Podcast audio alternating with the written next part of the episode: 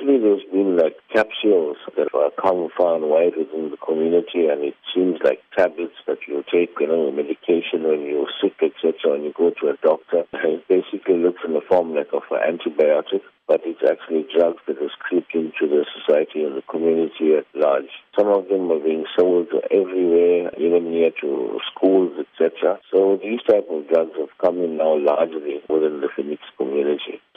Some of the side effects of the drug is the person will obviously uh, is always hungry, and then also sometimes you would find that he's irritable and you would find like he'll have a dizzy spell in him. How severe is the scourge of drug abuse in Phoenix as we speak? It's quite serious. I think this is one of the uh, major problems that we're facing in the Phoenix area, and lots of crime also is related to drug issues, etc. So we decided that people are going everywhere seeking help and there's not much help that one can offer in terms of families that are facing their spouses, children that are on drugs and what they should be doing and how they should be handling the situation. So that's why we've come up with this project of actually hosting a drug empowerment program to actually give them some sort of help and direction as to what they should be doing. Why are you focusing on the family specifically? It doesn't only affect them because if a husband is taking drugs,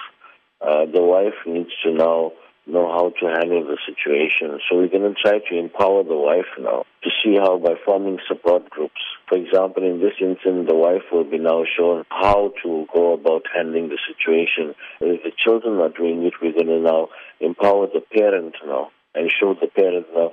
So basically what we want out of this drug empowerment program is to form support groups are you planning to hold this on a regular basis?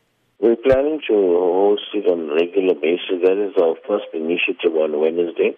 And then we want to form the support group, etc. And then after that, we want to take it to different areas. We did decide last week in our meeting that we're taking this full on and we're going to make sure that we're going to give the community the necessary help, even if it means us uh, having a day rehab situation. We're going to try and put measures in place to actually give a day rehabilitation process.